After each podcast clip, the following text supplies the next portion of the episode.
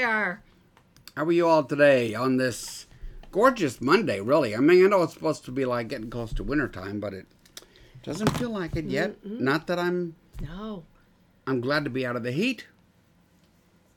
This is this is pretty nice I, weather. I enjoy it very this, is, much. this is this is really very nice. So, um, and we are glad everybody is here today as we return to the Book of Numbers. yes. So, Good thing is Scott is coughing almost, I mean, so much less than yesterday.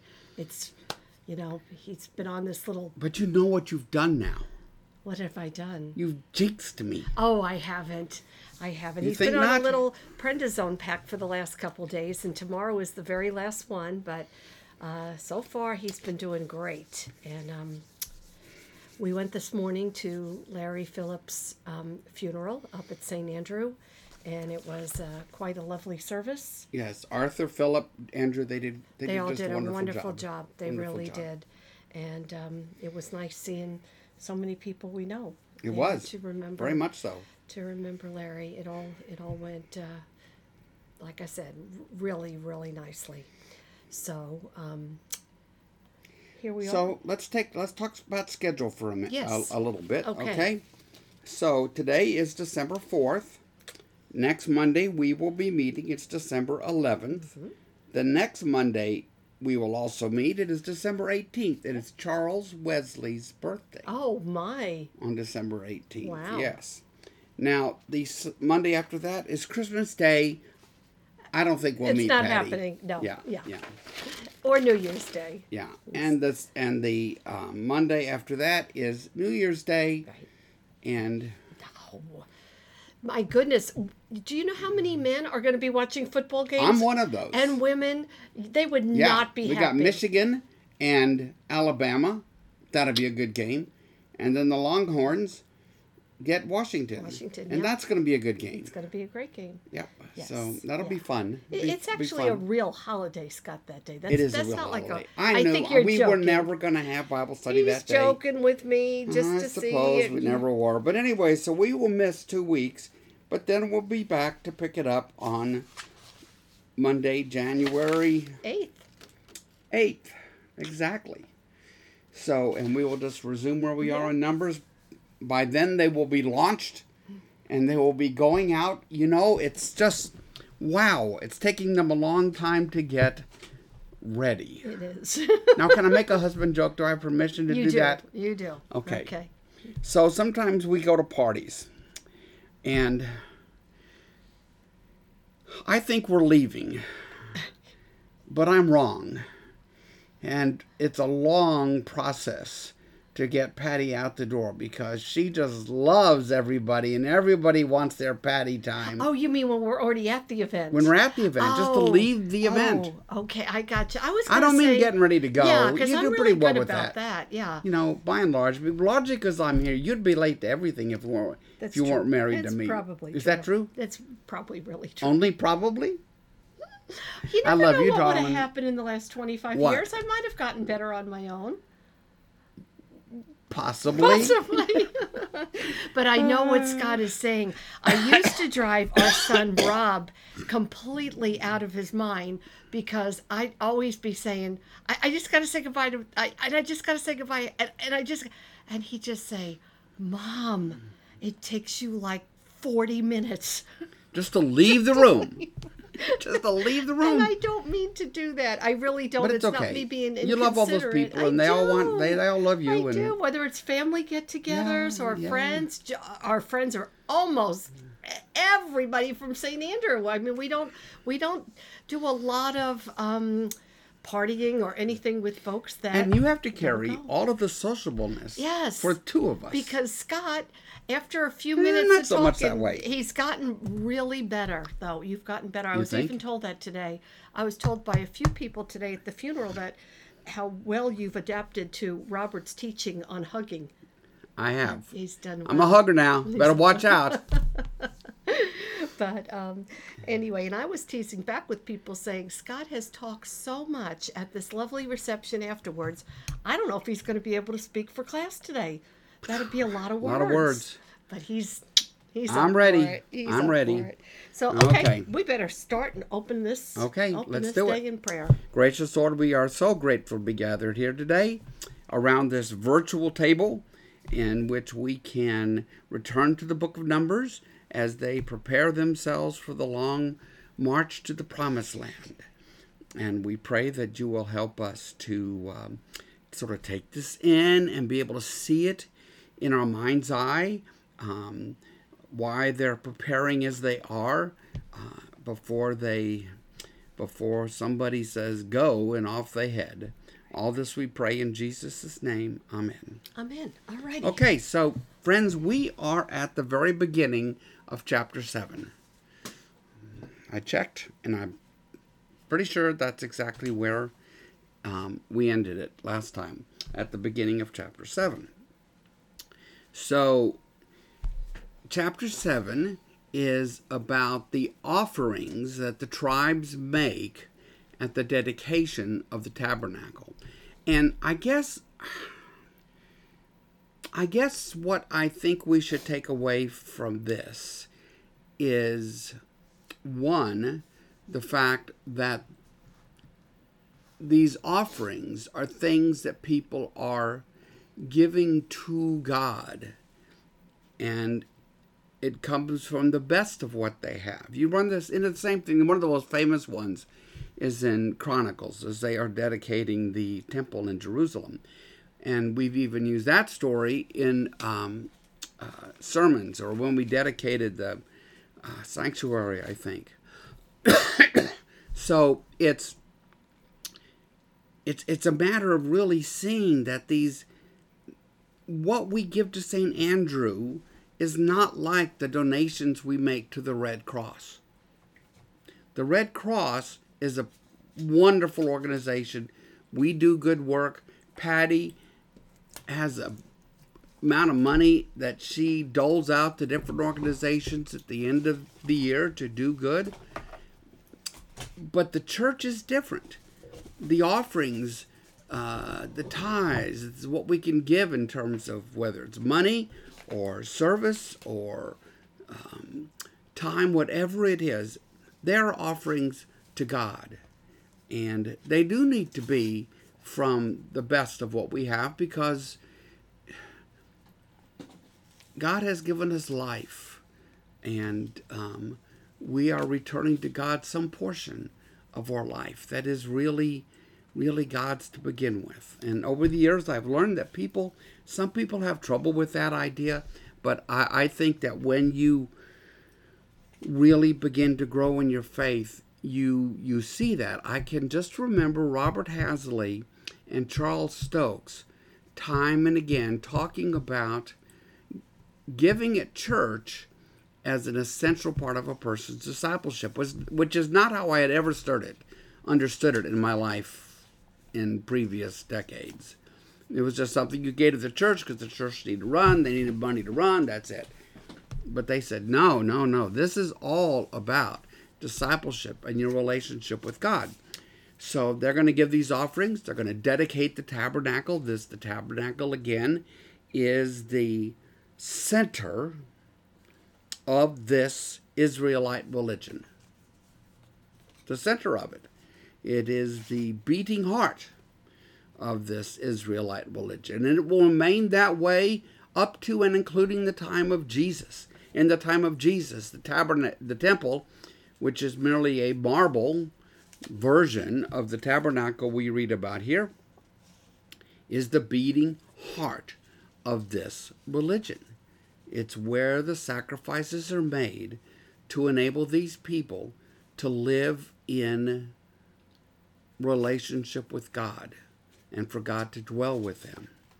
So the temple doesn't the temple doesn't what?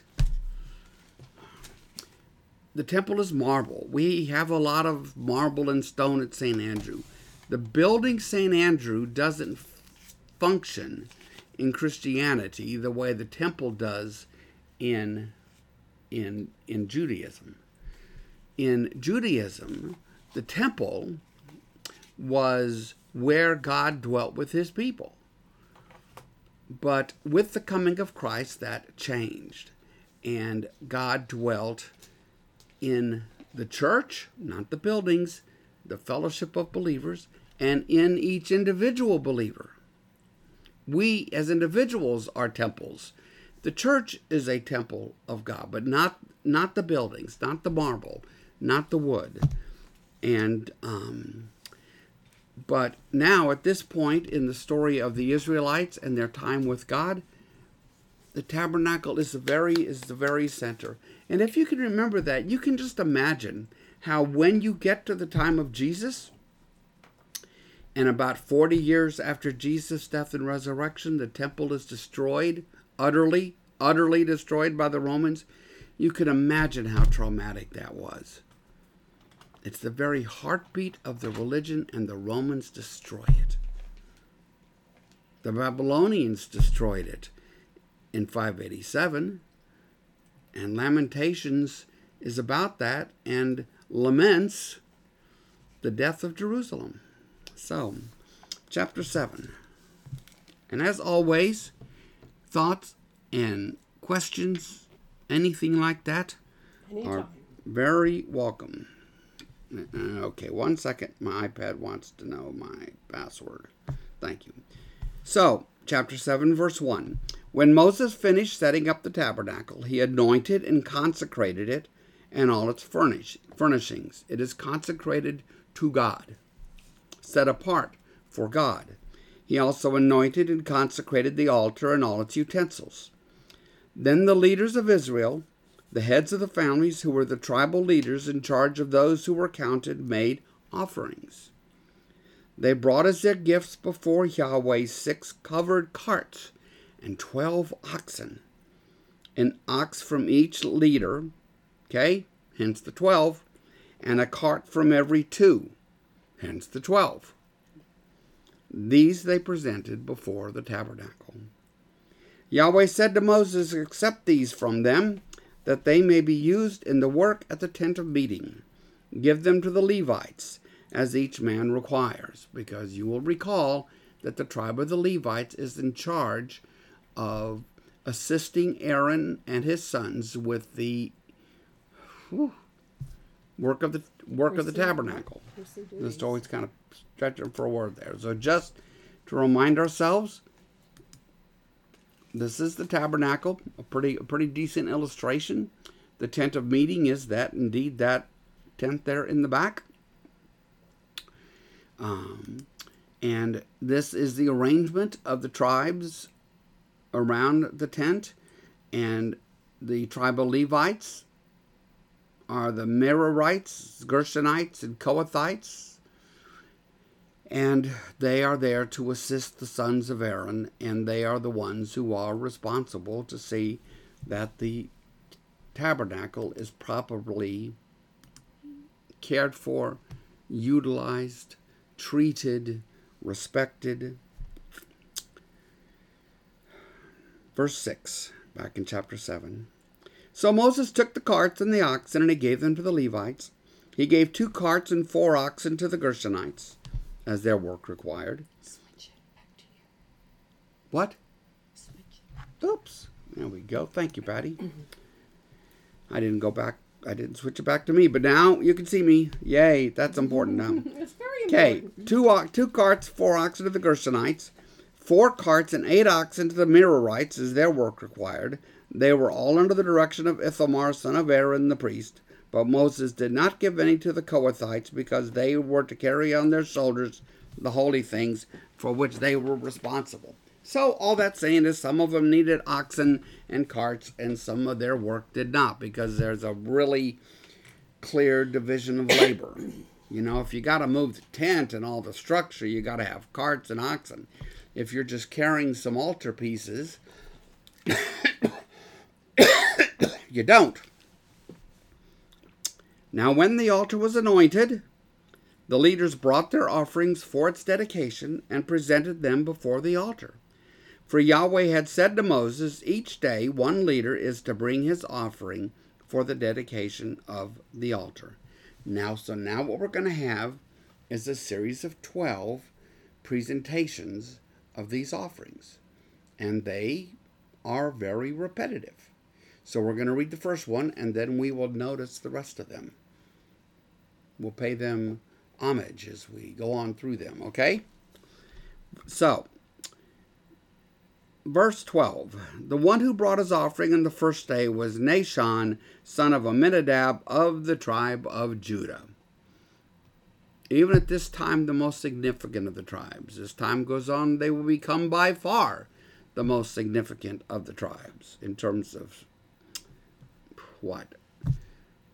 Population, um, worldly wealth, power. Now, verse 13 His offering was one silver plate weighing 130 shekels, and one silver sprinkling bowl weighing 70 shekels, each according to the sanctuary shekel. Ancient world, world being of shekel is a measure of weight, and so there were different measures of weight. Kind of like, there's a couple of kinds of ounces, aren't there? Yes, going back to my fifth grade. I, love, I always got a kick out of that show.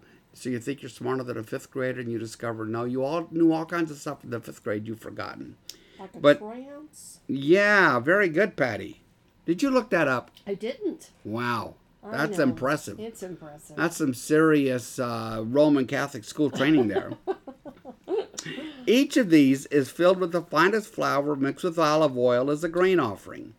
One gold dish weighing 10 shekels filled with incense.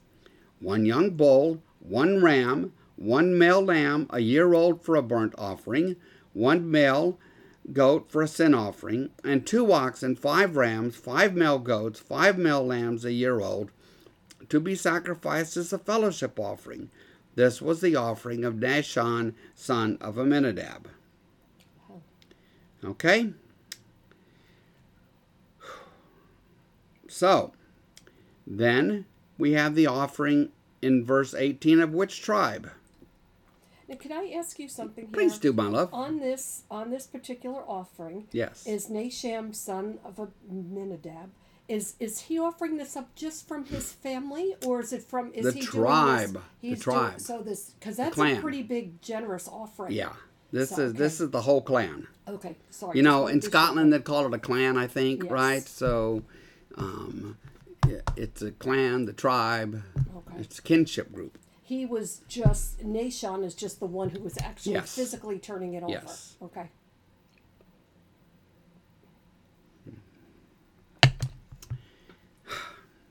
So, the next tribe up the next day, because I'm a one one of these every day, is the tribe of Issachar, and you can you can read that on your own time if you like. On the third day, Eliab, son of Helon, the leader of the people of Zebulun, brought his offering, and again this would be from the clan.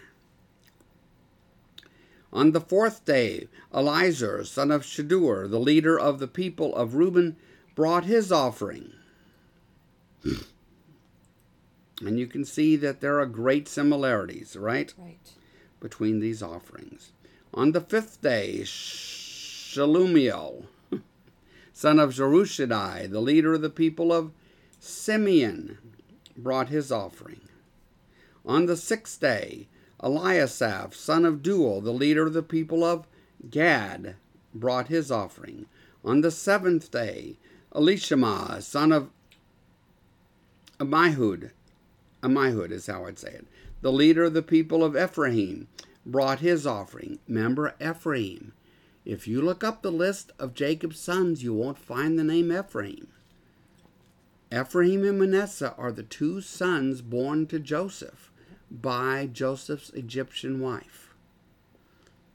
And they each will be allotted tribal land in the promised land because there will be 12 tribes and 12 allotments and Levi will not the tribe of Levi will not be given an allotment. So that's what that's what the deal is with Ephraim. On the eighth day, Gamaliel, son of Pedahzur, the leader of the people of Manasseh, brought his offering. On the ninth day, Abidan, son of Gideoni, the leader of the people of Benjamin, brought his offering. On the tenth day, Uh, Ahiezer, son of Ammishaddai, the leader of the people of Dan, brought his offering. On the eleventh day, Pagiel, son of Okran, the leader of the people of Asher, brought his offering. And on the twelfth day, Ahira, son of Enan, the leader of the people of Naphtali, brought his offering. So now, all, for 12 days, all 12 tribes have gone one by one and made their their their offering at this dedication of the temple. And what they bring will be used for what? To pay for the tabernacle and to move it and to feed the the tribes and so forth who don't have land, don't have animal, the tribe of Levi. Okay? These were the offerings of the Israelite leaders for the ded- dedication of the altar when it was anointed 12 silver plates, 12 silver sprinkling bowls, and 12 gold dishes. And so then I'm confident I did not do this. But I am confident that if I pulled up my calculator and added up all the numbers from each of the 12 offerings, I would get this enumeration here. Okay? So, all right. So, for example, verse 88 the total number of animals for the sacrifice for the fellowship offering came to 24 oxen, 60 rams, 60 male goats, 60 male lambs a year old. These were the offerings for the ded- dedication of the altar after it was anointed. That's a lot of animals. There's a New Testament scholar named Paula Fredriksen who wrote, uh, well, it was a book about the Gospel of John, and a point that she drove home in a way that I had never really grasped before was that during Passover in Jerusalem, when Jesus was a boy, the the the temple was a charnel house, just this burning factory of animals slaughtered, sacrificed, and then cooked and burned with the smoke rising up, billowing up above Jerusalem and stuff. And I don't know if she was a little bit over dramatic or not, but I I I tend to doubt it. Um, and so it is it is a very very large project this sacrificial system that God gives the Israelites. You you can't miss it. There's nothing there's nothing you couldn't live among them and not know what was happening and how it worked and the scale the scale of it. So, there we go. 89. Now when Moses entered the tent of meeting to speak with Yahweh, because Moses would enter the tent of meeting that I have a picture. Let me just go. Why not? My voice could use just a momentary break here. Huh.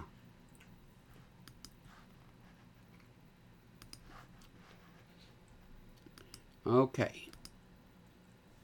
Okay, so you got the brown tent at the back. So Moses is going to the back of that, and he's going to walk all the way to the back to the curtain that separates the holiest of holies from the rest of that tent.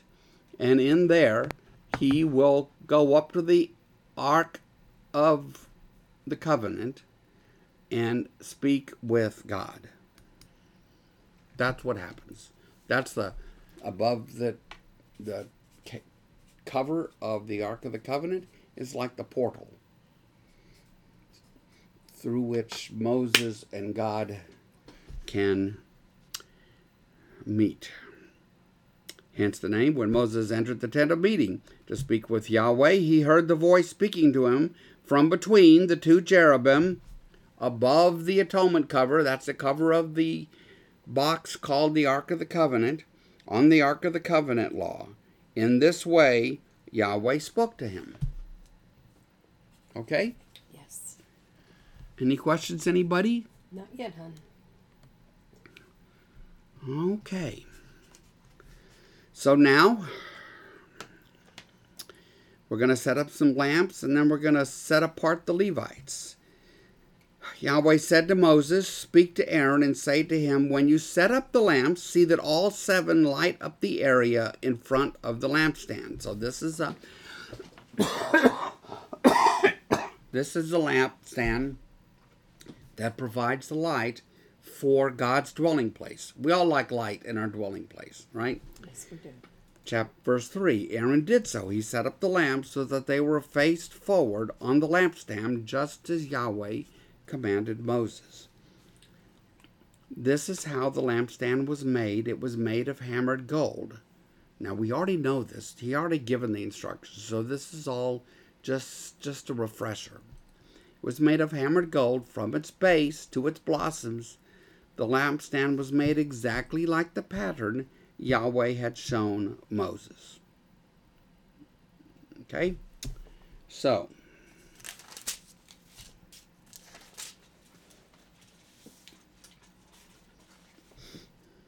I've got I've got two Bibles working here at the same time. All right. So here is what God said to Moses Take the Levites from among all the Israelites and make them ceremonial clean, ceremonially clean. To purify them, do this sprinkle the water of cleansing on them, then have them shave their whole bodies and wash their clothes, and so they will purify themselves. What do you think the point of all of that is? To be The- holy, to be around God. It is it is to enable them to get ever closer Yes. to this holy God. Mm-hmm. And it is a way to help the people understand that God is holy and they are not. And they cannot they cannot breach that gulf and live. You cannot fly too close to the sun and live. The sun doesn't have to do anything for you. It's just so brilliant and bright and hot that the sun you'd be consumed by it. In that way, I think it's a good metaphor for approaching God without being ready, which does happen a few times in scripture. People people disobey these rules. They disobey the process. And it's at the cost of their own life. So this is a way of impressing upon them that they have to be made ready.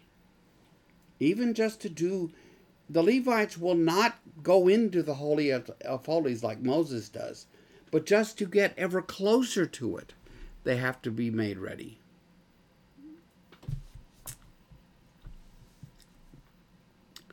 Have them take a, verse 8, have them take a young bull with its grain offering and the finest flour mixed with olive oil. Then you are to take a second young bull for a sin offering. That's an offering of atonement. Bring the Levites to the front of the tent meeting and assemble the whole Israelite community. You are to bring the Levites before Yahweh, and the Israelites are to lay their hands on them. Aaron is to present the Levites before Yahweh as a wave offering.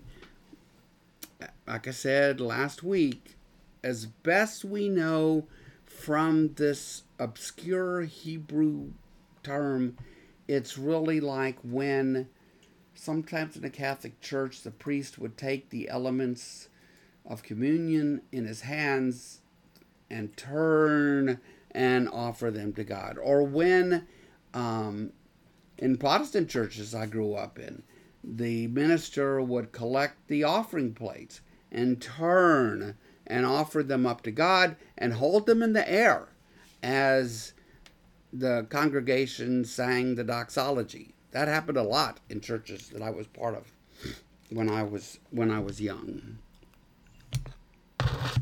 Okay? So they're going to present these Levites as a wave offering for God. They are going to be in God's service. Then the Levite, verse 12, then the Levites are to lay their hands on the heads of the bulls.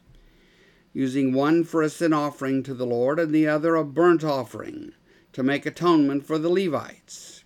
Have the Levites stand in front of Aaron and his sons and then present them as a wave offering to Yahweh. In this way, you are to set the Levites apart from the other Israelites, and the Levites will be mine.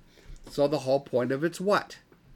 You have this ritual, this ceremony, which is the setting apart of the Levites from the other tribes, and they will be dedicated to God's service. The Levites will. And they are set apart. They will be treated differently. They will live differently. Um, they will not have an allotment of land. They will be provided for by the other tribes. Verse 15 After you have purified the Levites and presented them as a wave offering, they are to come to do their work at the tent of meeting. They are the Israelites who are to be given wholly to me. I have taken them as my own in place of the firstborn, the first male offspring from every Israelite woman. Remember, that was a couple chapters back mm-hmm. when the Levites were going to take the place of the firstborn, and all the firstborn were counted in the tribes, yes. and you had to count all the Levites and match them up somehow, right? So, this is the reiteration of that. So, look at verse 20. Moses, Aaron, and the whole Israelite community did with the Levites just as Yahweh commanded Moses. The Levites purified themselves, they washed their clothes. Then Aaron presented them as a wave offering before Yahweh and made atonement for them to purify them. After that, the Levites came to do their work at the tent of meeting under the supervision of Aaron and his sons. They did with the Levites just as Yahweh commanded Moses. Verse 23 Yahweh said to Moses, This applies to the Levites. Men 25 years or old, old or more shall come to take part in the work at the tent of meeting. But at the age of 50, they must retire. So God gets them what? In their prime. Yes 25 to 50, not too young, not too old. Kind of like the bear's bowl of porridge. At the age of 50, they must retire from their regular service and work no longer. They may assist their brothers in performing their duties at the tent of meeting, but they themselves must not do the work. This is then how you are to assign the responsibilities of the Levites. Okay? okay? All right, friends. So we are getting closer and closer to actually breaking camp.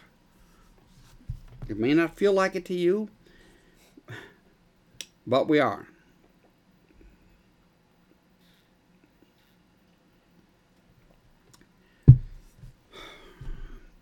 Now we come to um, something that really, um, I've said that the temple, the tabernacle, which will become the temple, is the very center of this Israelite religion.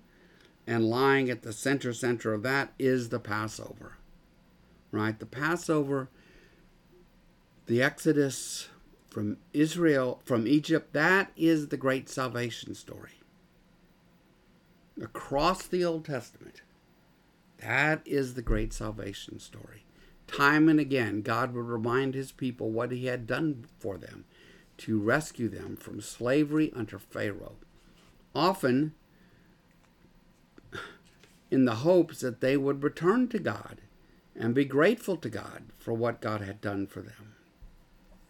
But sadly, the story of the Old Testament is that they largely do not. Okay, so Yahweh spoke to Moses in the desert of Sinai in the first month of the second year after they came out of Egypt. And he said, Have the Israelites celebrate the Passover at the appointed time. Celebrated at the appointed time at twilight on the 14th day of this month in according with all its rules and regulations. So we won't go back to it, but if you want to after class or this week, It's Exodus 12. Exodus 12 is where the basic regulations around the Passover, what it what it consists of, are set out. Because it this Passover is meal is ceremonially eaten before the exodus from Egypt. It is it is part of the evening when the death of the firstborn passed the Hebrews by. Okay? So Moses told the Israelites to celebrate the Passover, and they did so in the desert of Sinai. They did everything just as Yahweh commanded. Verse, verse 6 But some of them could not celebrate the Passover on that day. Why? Because they were ceremonial unclean on account of a dead body. Because guess what? People die a whole, all the time, not just on schedule. So there's always going to be people in the community that have had to deal with dead bodies. And um, somebody, you know, who, who falls ill or has an accident or just old age expires, like right there before the Passover. So it's understandable. So they look at the chapter verse 6. So they came to Moses and Aaron that same day, and they said to Moses, We have become unclean because of a dead body. But why should we be kept from presenting the Lord's offering with the other Israelites at the appointed time? Well, Moses Moses has a big advantage over me. He gets to actually ask God the questions. Yeah. What do I have to say all the time? Got to put it on an index card. Put it on, on an index card and take it to God. I can't answer that. But see, Moses doesn't have to say that. he, I never thought of that before. So Moses answered them, Wait, wait, wait. Wait until I find out what Yahweh commands concerning you. And then he's going to go back in and go, Where's he going to go? Where's it, is he going to go find a, a little tree to sit under and meditate? You know, wait for God to speak to him. Go sit down at a table with, you know, some sort of writing instrument in hand and wait for inspiration? No. He will make his way into the tabernacle, into the tent of meeting, and go to the back of the holiest of holies and stand before the ark of the covenant and the cherubim that are atop the cover of the ark. That's where he will go. So, that doesn't even tell us that that's what he does, because that's how it works. So Yahweh said to Moses, Tell the Israelites, when any of you or your descendants are unclean because of a dead body, or are away on a journey, they are still to celebrate the Lord's Passover. But they are to do it on the fourteenth day of the second month at twilight. Now, just notice, notice, notice, notice, away on a journey, which means they can't they can't make the trip back to the community back to the tribes, right? They're off somewhere else all by themselves. So this will come to be important when the Israelites, later we call them the Jews, are more spread out and they're living in far flung places. And many of them can't make the trip back to Jerusalem for the Passover. They are to still celebrate it wherever they are. because yeah. it is it isn't about the place where they are that matters. It is about the Passover itself. Yes, honey. I was just wondering. You know, the younger women would be ceremonially ceremonially unclean a week a month. It's nothing mentioned about that in there. Would do you think that would hold thir- true for the women? Because didn't they have to? You know, I, I yeah, I, but it may be that the. I'm just guessing yeah. Because that question didn't occur to me. I, I, I yes. think that probably touching a dead body puts you in a level of ritual uncleanness that menstruation does not. Okay. That would be my guess. Okay. Because the language is so exacting, you would think it would say, right? Yes, yes, But it that's what I doesn't. thought, So, so. I'm guessing it, it, it isn't. That they're okay. Alrighty. Good. Okay? Yes. So, back to verse 11. So, here's what it's going to be. They, whether you're out of town on a journey or not, they are to eat the lamb together with unleavened bread and bitter herbs. They must not leave any of it till morning or break any of its bones. When they celebrate the Passover, they must follow all the regulations. But if anyone who is ceremonial clean and not on a journey fails to celebrate the Passover, they must be cut off from their people for not presenting the Lord's offering at the appointed time. They will bear the consequences of their sins. So th- it's a really good little piece of case law in a way. There are practical considerations to handling the Passover. And so there are provisions made for those who have to, who have touched a dead body or or for those who are away and, and can't but if you're there and you are not ceremonially unclean and you don't do it then that is going to bear significant consequences you will bear the consequences of that sin. That sin is an offense against whom? God. Sin is a word that really is, you know, we harm others, but we sin against God. Yes. You know, in the biblical sense, we don't really sin against one another. I mean, uh, uh, if if I harm another person, the sin, what makes it a sin is it's done in God's eyes. I harmed another person, but it's a sin before God. that makes sense, Yes. Patty? Yes. that clear? Does. Yes. Some of don't even. Okay. So, verse 14 A foreigner residing among you is also to celebrate Yahweh's Passover in accordance with its rules and regulations. For you must have the same regulations for both the foreigner and the native born. So, isn't that interesting? Everybody participates. Everybody participates. now, as a Methodist, I, I, I get a little bit of thrill out of verse 14 because I can't help but see some analogy to our practice of Holy Communion. Now, Passover, the Jewish Passover, and Holy Communion are not the same thing. Um, Holy Communion is not merely the New Testament version of Passover. They are different, they have different goals, different theology. However, in the law of Moses, people who were not, who were away, who, who were not part of this community, were to participate in this Passover. Now, it uses the word foreigner, and I don't know if that includes Gentiles. I'm, I'm guessing there were so few Gentiles that would come into the community, but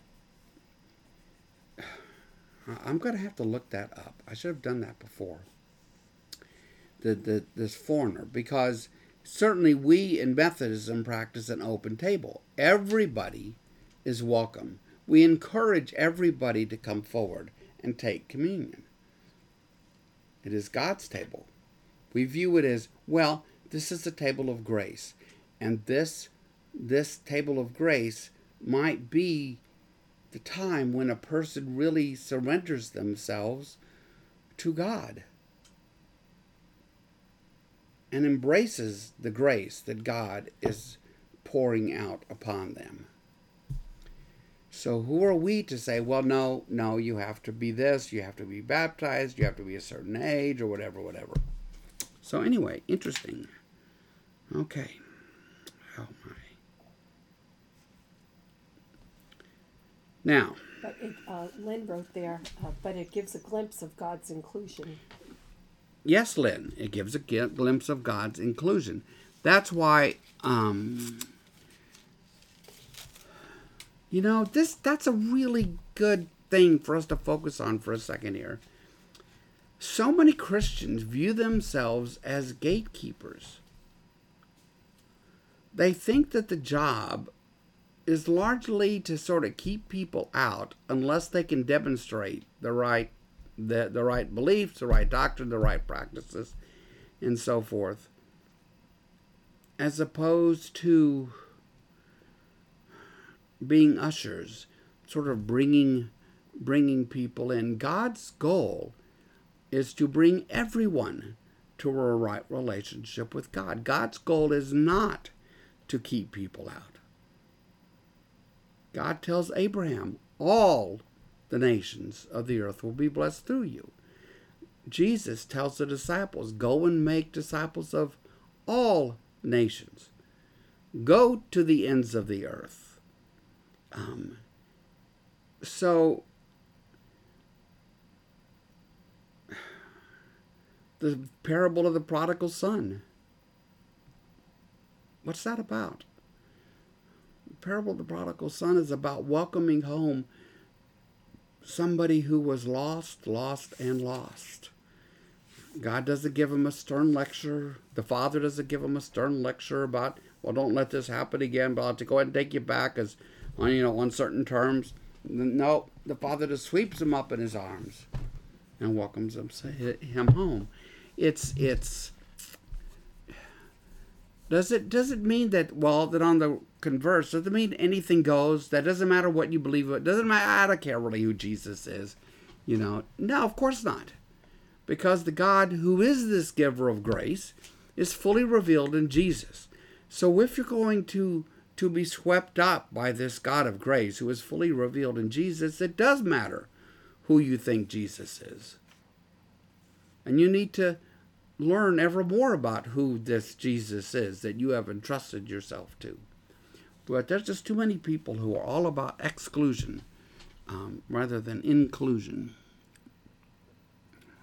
I don't know, Scott, if you saw that Mona's uh, yes. Bible says uh, in her notes, foreigner must first be circumcised. Okay. Well, that kind of answers that question. If the study note is right, you know, usually the study notes are good. So being, and of course, if the if, if the situation is that the foreigner must be circumcised, well, um, that would mean they basically were entering into this community, right? Yes. Because circumcision was this covenant of of participation in the community of God's people when when when a man there wasn't much, you know, like evangelism or anything like that. This is stuff all people are born into. But if someone uh, married and wanted, you know, maybe took an Israelite wife and wanted to be fully accepted, that person would have to become, would have to, that man would have to be circumcised. Okay, so Nancy Pratt says, Our job is marketing, God is management. Ah, we spread the word, God decides. Yeah. Okay. See, another good. That's the whole parable of the wheat and the weeds. You know, it's not our job to go out to the field and decide who's genuinely wheat and who are weeds. Jesus says, Leave that to me. That's at the end. That's not your job. Just leave it alone. It is. Very good point, Nancy. Point too many people forget. And and it's it's just a bit crazy. All right. Okay. Anything else? Thanks for commenting there, people. It's almost like we are all together in one place, isn't it? Yes, it is.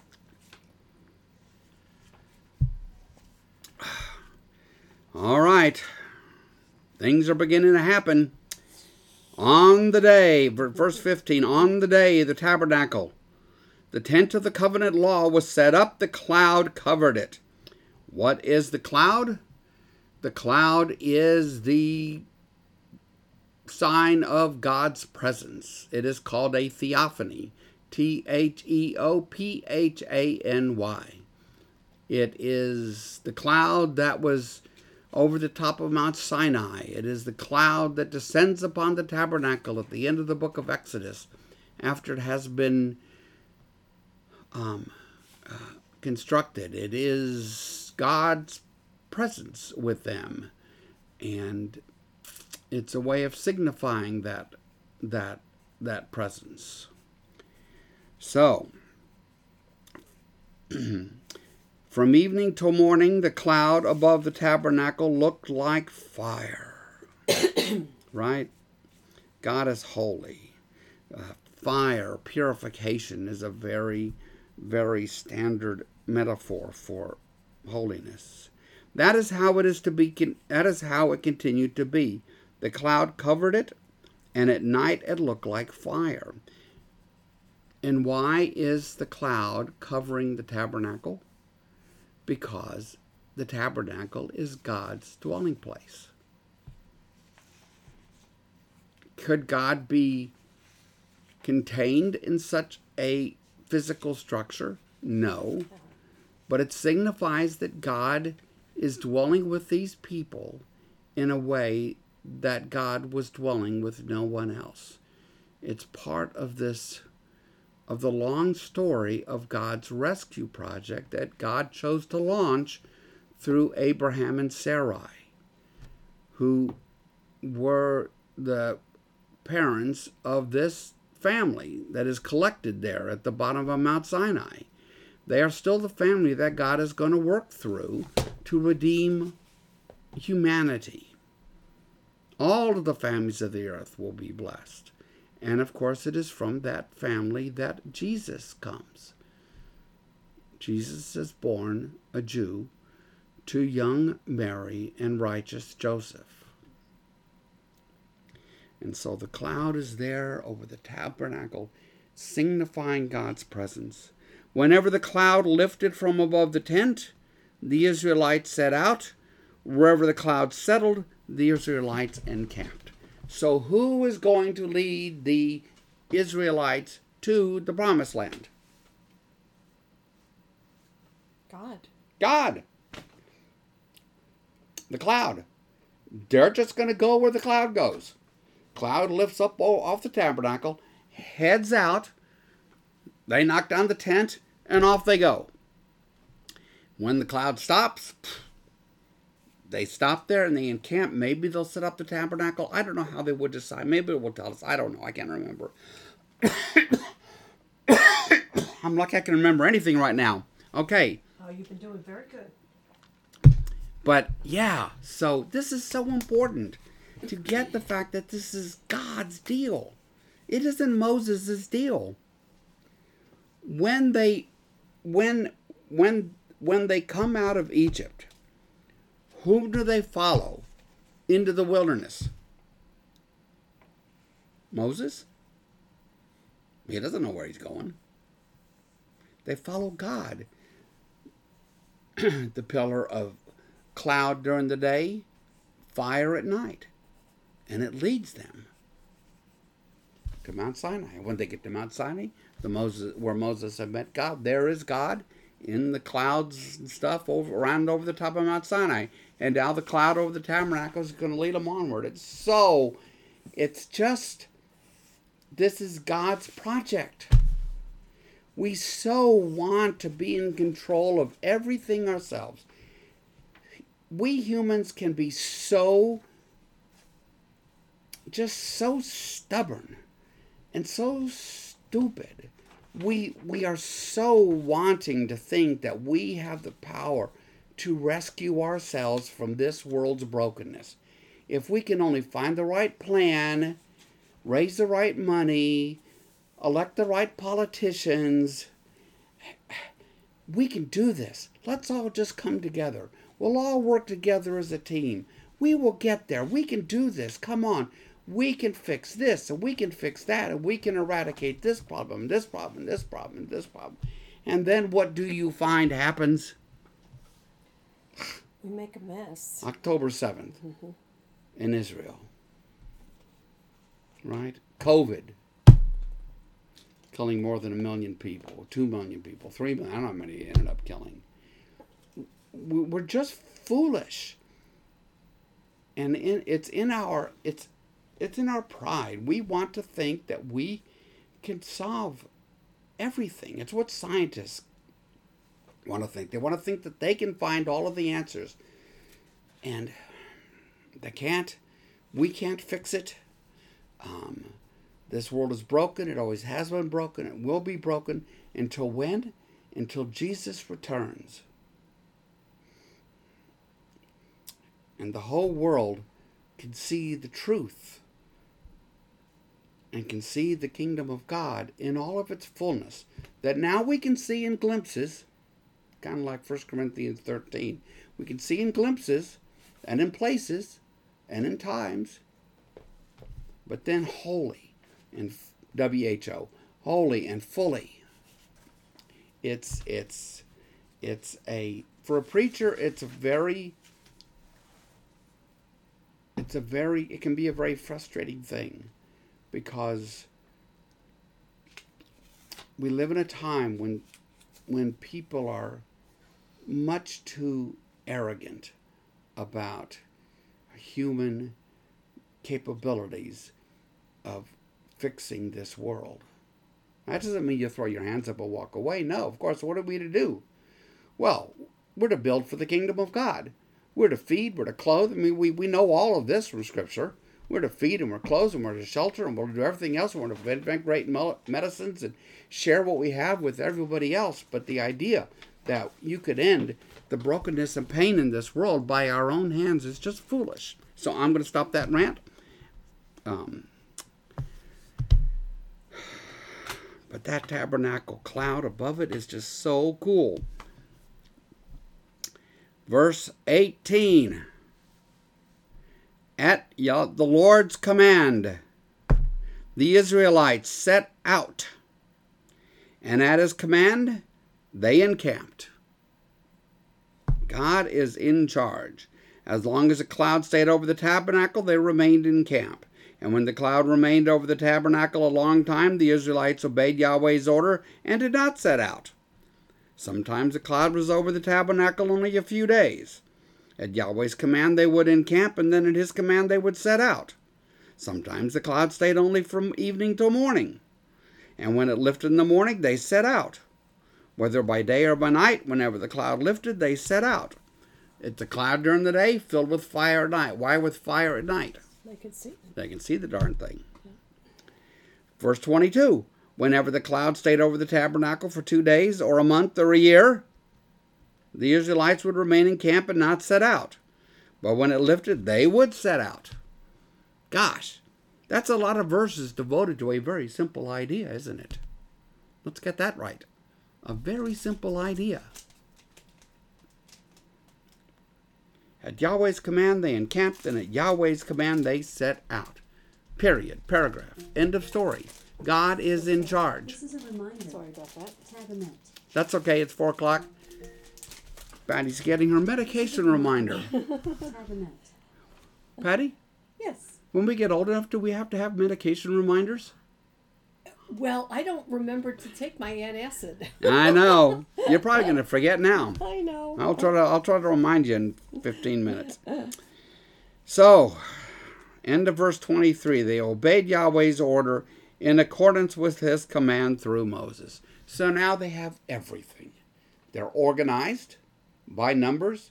They know their places. They're going to march together as tribes. They when they encamp, they know where they're going to camp. They know who's responsible for what. They know how to care for the tabernacle and the tent of meeting, and and it's all been dedicated and anointed and consecrated, and everything's been done. And they are ready to go. They have taken great care. God has led them in taking great care. This is very unlike me when I when I travel now myself. I try to be organized. I try to get ready. I try to think of everything. And then, when the Uber is pulled away from our house, I start to get plagued by did I do this? Did I do that? The good thing is that I locked the really, door. You really always have done it all. You just yeah, start getting well, panicky. I'm still plagued by it. Anyway, okay, my friends, here we are we have arrived at chapter 10. Time for the trumpets. I mean, you didn't think this group was just going to head off and just kind of shuffle off, did you? No. This is big. Yahweh said to Moses, Make two trumpets of hammered silver and use them for calling the community together and for having the camp set out. When both are sounded, the whole community is to assemble before you at the entrance to the tent of meeting. If only one is sounded, the leaders, the heads of the clans of Israel, are to assemble before you. When a trumpet blast is sounded, the tribes camping on the east are to set out. At the sounding of a second blast, the camps on the south are to set out. The blast will be the signal for setting out. To gather the assembly, blow the trumpets, but not with the signal for setting out. Golly, is this detailed instruction or what? What is left to chance here? you know, if somebody gave me this passage and said, you know, Scott, you got to preach on this, I would preach on the truth that God is a God of order. Order. Not chaos, order. You know, for Isaac Newton and the rest, this is what gave them confidence in their science. In their science. That that the universe, the earth, the principles they were discovering were uniform and repeatable. And that if you did an experiment twice, exactly the same way each time, you would get exactly the same result. Why? Because God is the God of order. And it is that order that enables it enables us to do the most marvelous things to land men and soon women on the moon. Verse 8 The sons of Aaron, the priests, are to blow the trumpets. This is to be a lasting ordinance for you and the generations to come. When you go into battle in your own land against an enemy who is oppressing you, sound a blast on the trumpets. Then you will be remembered by Yahweh your God and rescued from your enemies. Now, what are the most famous trumpet blasts of all time in battle? Um, blasting the trumpet seven times as they marched around the. Which what place?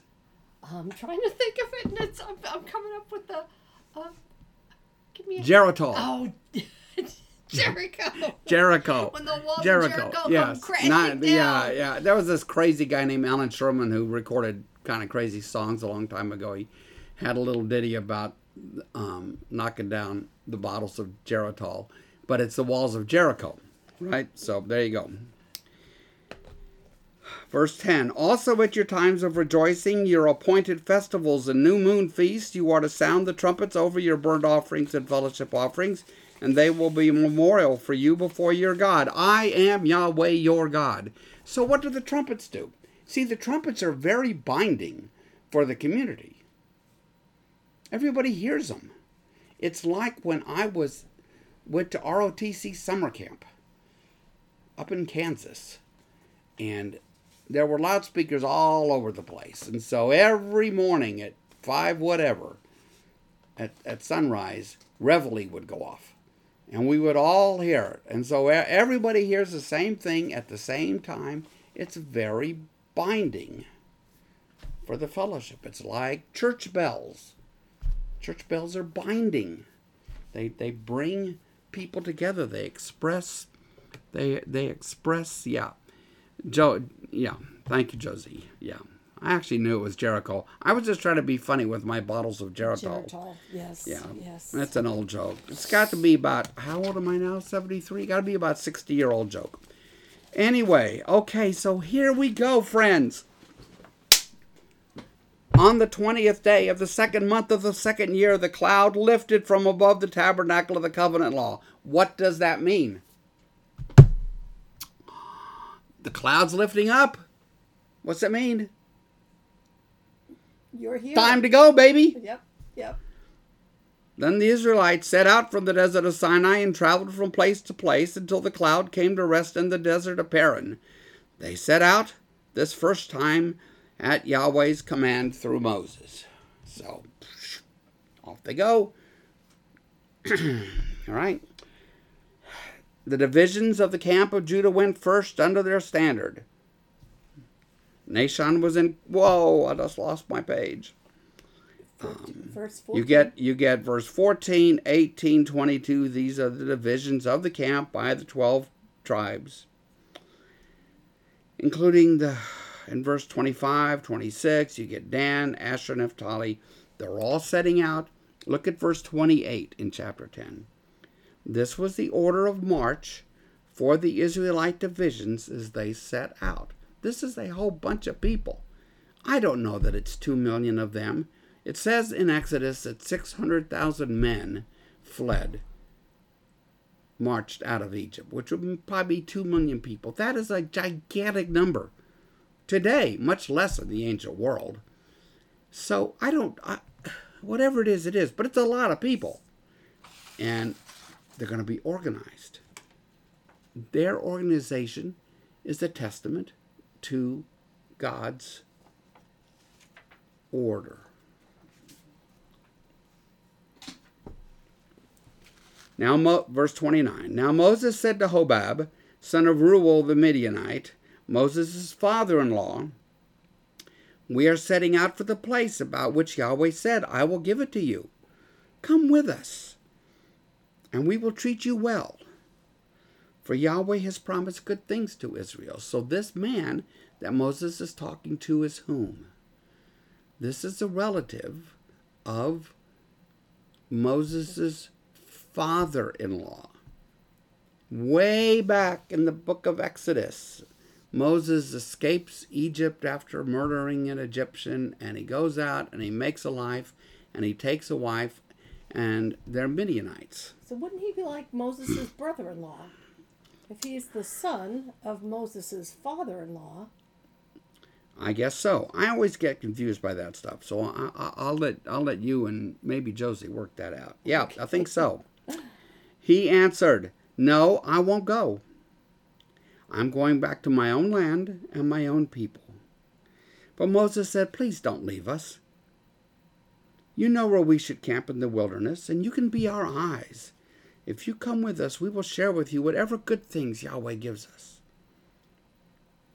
So they set out from the mountain of the Lord and traveled for three days. The ark of the covenant of the Lord went before them during these three days to find them a place to rest. Okay, so they would march, they would carry. Remember, the ark of the covenant is portable, it has rings on the four legs through which these long poles would be placed so it could be carried and it would lead them the Ark of the Covenant is at the front of the procession, leading them because God's leading them to the next place with the cloud and the ark. And Moses can always go check in with God, you know, above the cover of the ark.